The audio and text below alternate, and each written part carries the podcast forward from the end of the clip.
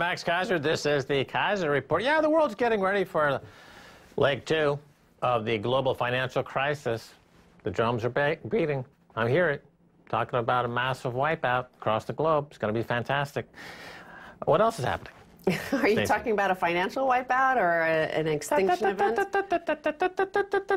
Wipeout. GFC, Global Financial Crisis, Part 2. It's underway. It's all happening. It's a wipeout. Multi trillions of dollars gone in a heartbeat, looking like phantasmagoria right here on planet crazy. Well, we don't know if that's going to happen before the great the great uh, extinction event happening as well that scientists have been warning about. Um, you know what? I came up with an idea actually for all those polar bears. There's like 52 polar bears invading some town. Yeah. I came up with an idea of having like a seal sort of pool or park between where the ice used to be before we destroyed it all uh, through global warming yeah. and us. Yeah. So put a bunch of seals in there and let the polar bears go. Yeah, yeah. Seals are nice and chewy. Look at a seal park for the polar bears. They love it. It's better than eating us, but. Um, I have a tweet here, and this uh, goes with the notion of a global financial crisis and the new normal of what what is causing this underlying crisis not only in the financial markets and the banking sector and the monetary sector but also in the environmental sector. And this is from Jeffrey uh, Gundlach. Fed says it is currently discussing using QE as a regular tool not just during emergencies or when the funds rate is at the zero bound. So quantitative easing will become the new normal as we've discussed, this has caused the Cantillon effect of those closest to the Fed, i.e., the member banks, get the 0% free money, sometimes negative money, and they get to uh, live at large at the expense of everybody else further downstream from this uh, free money. The Federal Reserve banks around the world are engaged in a perpetual offerings are of fiat currencies like the dollar. You know, it goes back to the old saying, you can't taper a Ponzi scheme, right? So the globe starting 35 years ago or so, actually, you know, in the 70s, it was the idea was we ne will never have, we'll never have the tax revenues sufficient to pay our debt. So we need to supplement, we need to create aggregate demand, aggregate demand by printing fake money. But that fake money has an interest rate attached to it. And uh, now here we are in 2019, and the realization that, you know what, we will never stop printing fake money because we'll never be able to pay for this fake money. So we're just going to get used to it. That's why gold is inching higher. That's why Bitcoin is now back in a bull market, is because assets like gold and Bitcoin will become the safe haven play with a global central bank's gone entirely rogue. It also puts into context this notion that all the Wall Streeters who are out there on the news using the platform on the news given to them to condemn AOC and the likes of AOC who want to print 5 trillion or 10 trillion for a green new deal or the MMTers. You know, this is the equivalent of that. But what these Wall Streeters, these top 0.00025%, the, the 400 families that own more than 150 million Americans, well, they only want it for themselves. They want exclusive rights to this free money printing machine, and they don't want anybody else to have it. So AOC and her Green New Deal, they want a competing Federal Reserve Bank. Uh, they want a green Federal Reserve Bank. And the 400 families, like the mafia in the U.S., they want the, the current central bank because they like that. They get all that free dosh. Um, you know, it's an interesting play. None of them works, and ultimately the market will seize upon hard money. This is why Russia, China are buying so much gold because they realize that the dollar is on its last legs and about to implode. So I want to look at a few headlines related to this fiat sort of system whereby free money could be printed exclusively just for 400 families, and that's why they get richer and we get poorer. But here's one headline from Adam Tooze. The divergence in growth between service and goods producing sector employment in the U.S. since the crisis is truly striking and mind the scales. So this is from Deutsche Bank. The blue line is wealth creating jobs. So you're in the manufacturing sector, turning some raw goods into added value products. This is from by the way, 2000. The red are the service sector jobs, i.e., paper shufflers, bureaucrats, working at a retail sector, working in a hospital as a orderly, or that sort of thing. But notice, of course, the real plunge in wealth creation jobs did happen from, oh, about December 11th, 2001. That's when China entered the World Trade Organization. So, um, you know, that's that's a result of that you can only sustain, you know, it becomes more and more difficult. This is, they, they go hand in hand. The reason why we have 0% rates, the reason why we have near negative percent rates, the reason why the Fed is now saying that QE will be eternal is because we no longer have wealth producing jobs. So we have to print more money to keep everybody in these sort of fake jobs that David Graeber talks about in order to sustain some harmony and peace in the economy that everybody doesn't riot about food. But the fact is, these service sector jobs do not create wealth. No, no. It's a uh, Ponzi scheme. No, eh, no, it's a Ponzi scheme. I don't that, know why you're acting like a seal today, but okay. Well, that's the theme. Don't throw me to the polar bears. that would be unfortunate. Although I wonder if they have a TV network. So, what, what do you have to say about the chart? I think it's uh, part and parcel and proof of the uh, ongoing Ponzi scheme. In other words, there's never going to be the amount of capital expense required to create real jobs and manufacturing jobs is, is no longer available because all that money has to go into feeding the bottom layer of, of a Ponzi scheme, right? They don't they don't have capex anymore. They have stock buybacks. They have financialization, commodification. They have armies and armies of lawyers that are service jobs, and they sue each other and litigate each other. And uh, they don't want to create jobs that are part of a, uh, a middle class uh, that that we used to have. That middle class is going extinct, as extinct as the polar bears. And instead of throwing them seals, they're throwing them fiat money, the fiat money seals, to keep the rabble rousers from you know, Frick, and I can't believe that the guillotine's being uh, mentioned so often these days. It's now being uh, quoted on Fox News and CNBC. Everyone's afraid of the guillotine, afraid of the guillotine. They know that the elites are afraid of the guillotine. We called that a couple of years ago. The last surviving working guillotine in France went on auction three years ago for went for 2,000 euros. I mean, that's a steal.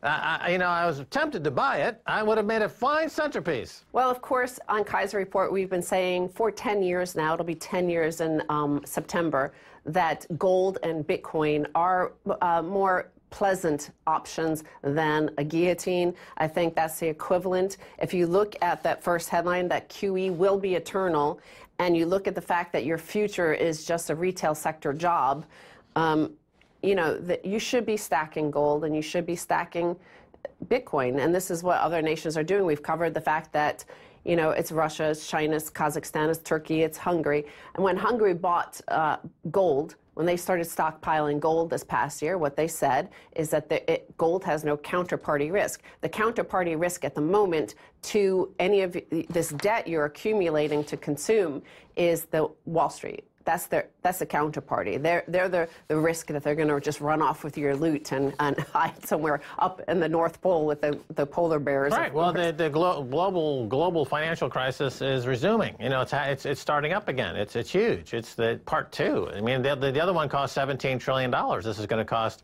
107 170 trillion dollars. It's all printed. So prices in dollar terms will skyrocket. Price of gold will go skyrocketing. Bitcoin will make a new all-time high. People will be crying. Uh,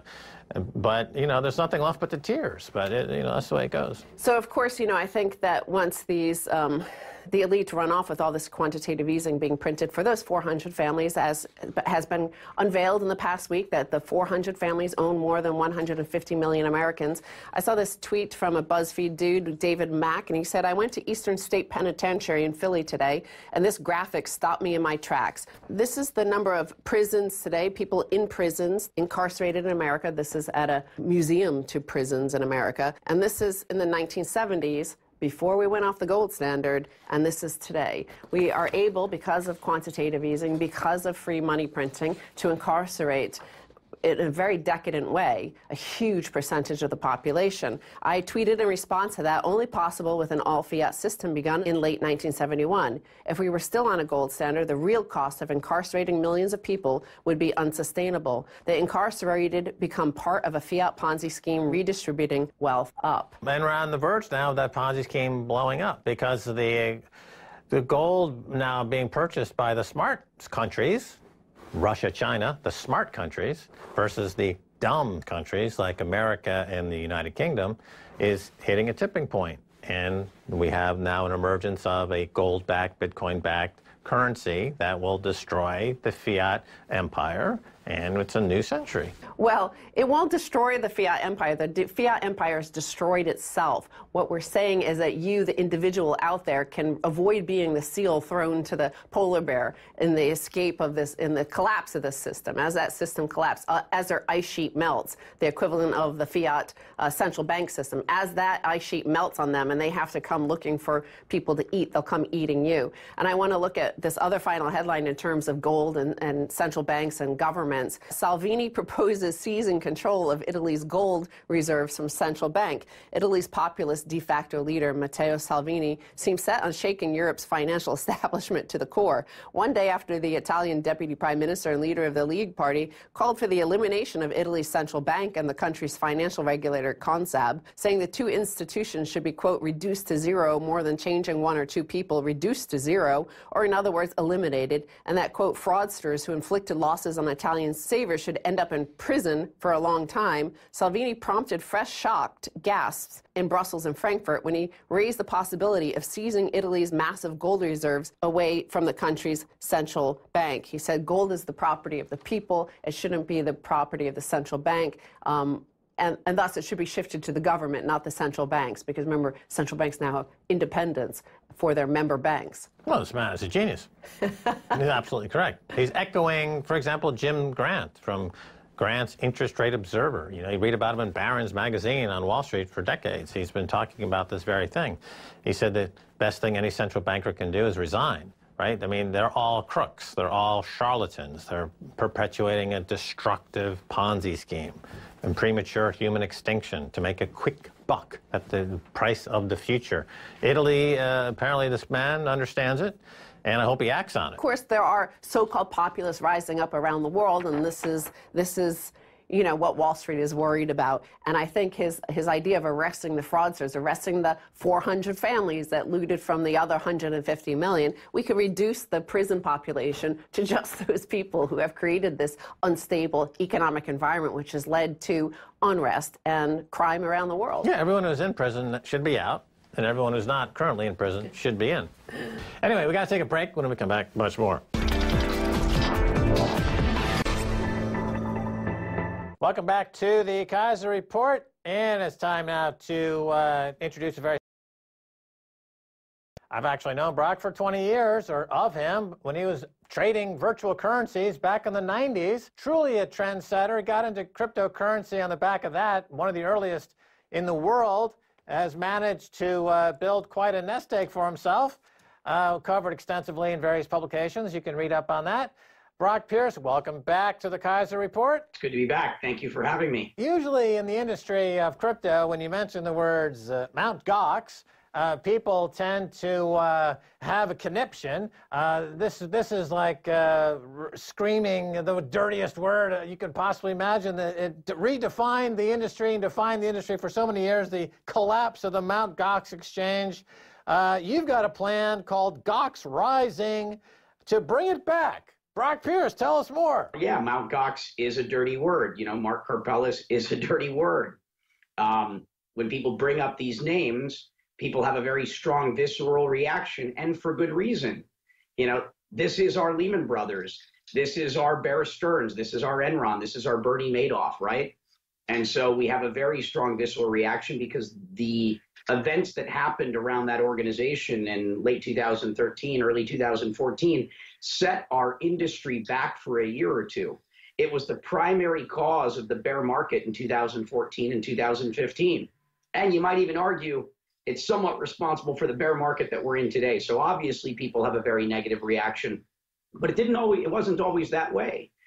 Mt. Gox in 2010, 2011, 2012 was by far the most important crypto company in the world that was largely responsible for the rise in Bitcoin. So you had the rise of Mount Gox and then the sort of colossal fall of Mount Gox. But that story is not over. It, uh, it's been in bankruptcy for nearly five years. February 24th is the five year anniversary. And the story is still not over. You had 103,000 account holders, 24,000 people have filed bankruptcy uh, claims with the bankruptcy trustee. And so you have 24,000 victims that were early bettors on Bitcoin, that had early conviction, took that risk, and they have not been the beneficiary of the risks that they've taken, not due to any fault of their own, but by trusting in an exchange that was poorly managed. And so, how do we as an industry want this story to end? Like Game of Thrones, the last season isn't out. I know I'm looking forward to it, can't wait. But uh, we have the power as an industry to write the end of this story. How do we want it to end? Do we want it to end like Lehman Brothers, like the old financial system, or would we like this story to end differently? Would we like this story to end in a way that demonstrates the power of the open source community and blockchain and the resilience of Bitcoin, like a phoenix rising from the ashes? I think we have the power to do that. I've got a crazy stretch goal, which is to get creditors 100% of their uh, money back, as well as to relaunch the exchange so that Mt. Gox is not a, a, a term that causes you to cringe um, in shame but becomes a source of pride on behalf of the entire industry because of the power of this space and hopefully the outcome that we can achieve here. So it's a turnaround situation. Mount Gox, it's got a hidden jewel on the balance sheet. The, the name has certainly huge name recognition, uh, and this apparently can be rehabilitated uh, and turned into a rivaling some other exchanges out in the world, I suppose. Now, there's a lot of pushback on this. Uh, Mark Karpeles has tweeted that um, you don't own the shares of Mt. Gox uh, you, and you have no say in the outcome of the company. This would refer to the 88 percentage of the company. Uh, it, it, all ties into a letter of intent, and there's some questions about the letter of intent. So, can you add some clarity to that? Well, first of all, Mark Karpeles still believes he runs Mt. Gox. You know, he believes he's still the man behind the curtain, pulling all the strings and calling all the shots. Um, considering his track record, I don't think that creditors or anyone else, for that matter, um, benefits from Mark Karpeles being in charge of the Mt. Gox story, for one. Um, Mark and I have a long background. I almost bought the business in late 2012 and again in 2013. And when Mt. Gox collapsed that first night, I gave Mark a call. I said, Hey, Mark, I'm still interested in buying the business. He goes, Are you not watching the news? I said, That's why I'm calling. And he goes, and you're still interested? I said, I am, because I think the industry needs this to be resolved in the best way possible. Obviously, the terms are going to change. I said, let me call you back later tonight with, you know, a proposal. We agreed to. Uh, he agreed to sell the business for a dollar. I changed it to one Bitcoin, even though it was obviously worth far less than that. Typically, in these types of deals, you'd have to pay someone 10 plus million dollars to take over a disaster like this. But um, I felt it was at the time very important that this was handled in a way that would, you know, mitigate some of the damage that it was going to cause on the industry. It was very clear to me that this was going to set us back a year or two and be a, a horrible, horrible event for Bitcoin as an ecosystem, not just the exchange. Um, this, this was something that was going to impact all of us negatively, which it clearly has. I remember distinctly, uh, actually, you telling me uh, a few years ago, uh, you were buying Mt. Gox and you laid it out, you laid out the plan. Uh, so I was a witness for the in terms of uh, being there when you were going through this, uh, and I understand that there is uh, would be a great effort to uh, rehabilitate this company for the industry. Speaking of rehabilitation. and the plan for what's called civil rehabilitation of Mount Gox, a forensic expert from WizSec, who is involved with the Mount Gox case in terms of tracing the Bitcoin says that most of your plan is already part of the civil rehabilitation plan in Japan.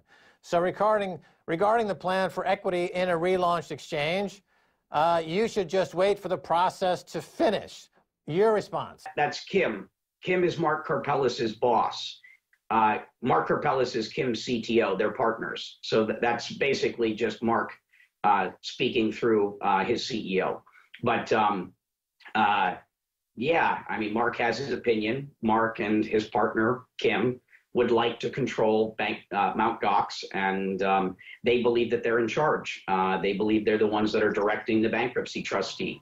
I'm highly skeptical that the bankruptcy trustee is relying on Mark Karpeles and Kim to decide what should happen here. But um, uh, yeah, Uh, uh, the most important thing that I think is worth noting is it doesn't actually matter who owns Mount Gox, as so long as the creditors receive all of the cash and all of the Bitcoin. So the bankruptcy trustee said that the shareholder um, was going to be entitled to all of the surplus of funds. That was billions of dollars at one point. Today, it's about $700 million.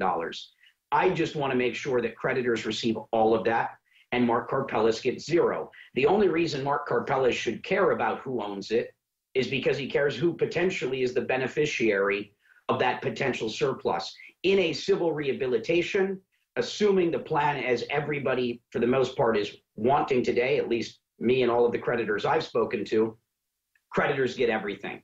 In that scenario, equity gets nothing, which is what I'm fighting for. I want equity to receive nothing. The only reason I care at all is because I want to make sure Mark Karpelès gets zero. I don't believe that he should get any of that $700 million. I think he's caused enough harm here. He's the villain that caused victims to be in the situation they're in today. I mean, you have to take a look at this.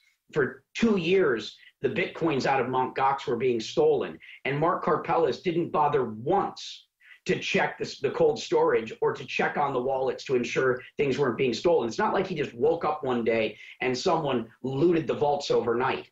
They were literally stealing out of the Mount Gox vaults for over two years, and Mark Karpelès didn't even once bother to check. I mean, it's it's it's criminal negligence, criminal mismanagement, which is why he's been to jail and probably going back again. So this is the Game of Thrones aspect to it. You, you have a visceral hatred, I think is not too strong a word here, of Mark Karpelès, as the uh, as most of the industry, if not the entire industry, has. Uh, this guy is a true villain.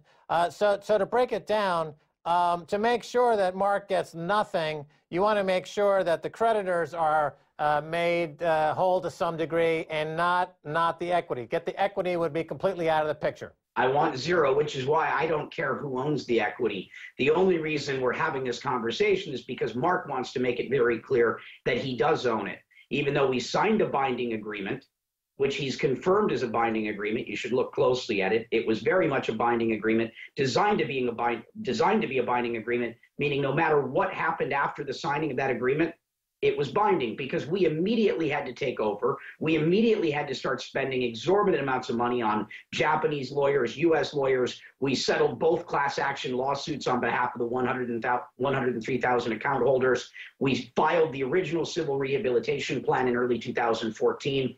And we were spending lots of money, and we could not start spending that money immediately as we had to do without having a thoroughly binding agreement, which was supposed to have a follow up agreement but then Mark sent us a rescission letter begging me to sign it, saying, please, I'm confirming that I signed a binding agreement, but please rescind the deal. I said, Are you kidding? We're already spending a fortune. You've already agreed that we're taking over and cleaning up this mess for you because you're not competent enough to do so. But his lawyers that were getting paid two to three million dollars a year wanted to make sure that gravy train kept on paying them. And I had no intention of retaining his existing attorneys. And so they pushed Mark into trying to rescind the agreement. He then had no intention whatsoever to sign the subsequent, more detailed document as was agreed. But the reason why that first agreement was so binding was so that we had no risks of Mark not following through on the deal that he cut. I don't care. It's in dispute. Mark owns it. I own it. I don't care. I don't want any of it. I want creditors to receive anything. The only reason I can imagine Mark cares is because he wants something and he's got the benefit of saying, Oh, I want what's best for everyone, even though he's not in control. Tibanne, which would be the entity he owns it through, is in bankruptcy. Mark has no say in what happens at Tibanne. The bankruptcy trustee of Tibanne is in full control. What is a bankruptcy trustee's job? To get everything they possibly can for the entity they represent meaning the bankruptcy trustee of Tibanne's job is to try and make sure the equity gets paid. I don't want Mark getting one cent, nor should any other creditor. This is going to be a hot season of crypto in 2019. I, I you know, this is going to be an awesome showdown. Looking forward to it. Uh, let me change gears for a second. We've got about 50 seconds left. I know you're thinking about, or you mentioned you're going to raise $5 million for a new Puerto Rico focused venture capital fund. Uh, you know, obviously, you're in Puerto Rico, big in Puerto Rico about the whole turnaround there. Can, you've got 40 seconds. Can you tell us more about that fund? Because that's obviously a big growth opportunity there, Brock. We've been down in Puerto Rico for about a year and a half, and some great things have happened. Two Puerto Rican companies, end of last year, raised over a million dollars each. That is the first time you've had Puerto Rican startups raising real money. Uh, I hope we have many more in the first half of this year and even more in the second half of this year. But for the first time ever, Puerto Ricans that want to build an entrepreneurial startup now have the tools to do so. And the idea of setting up this fund is just to make more early stage capital available to the, you know, call it the emergence of this early startup culture You've got uh, startup accelerators, co working facilities, incubators. You now have angel investors showing up, lots of mentors, lots of crypto people. This is not a crypto movement. This is a startup movement. And we think that a startup society can happen in Puerto Rico. And this is one of the many things we're doing to support that initiative. Perfect. Brock Pierce, thanks for being on the Keiser Report. Thank you, Max. All right, that's going to do it for this edition of the Keiser Report with me, Max Keiser, and Stacy Herbert. I'd like to thank our guest, Brock Pierce. If you want to catch us on Twitter, it's Keiser Report. Until next time, bye, y'all.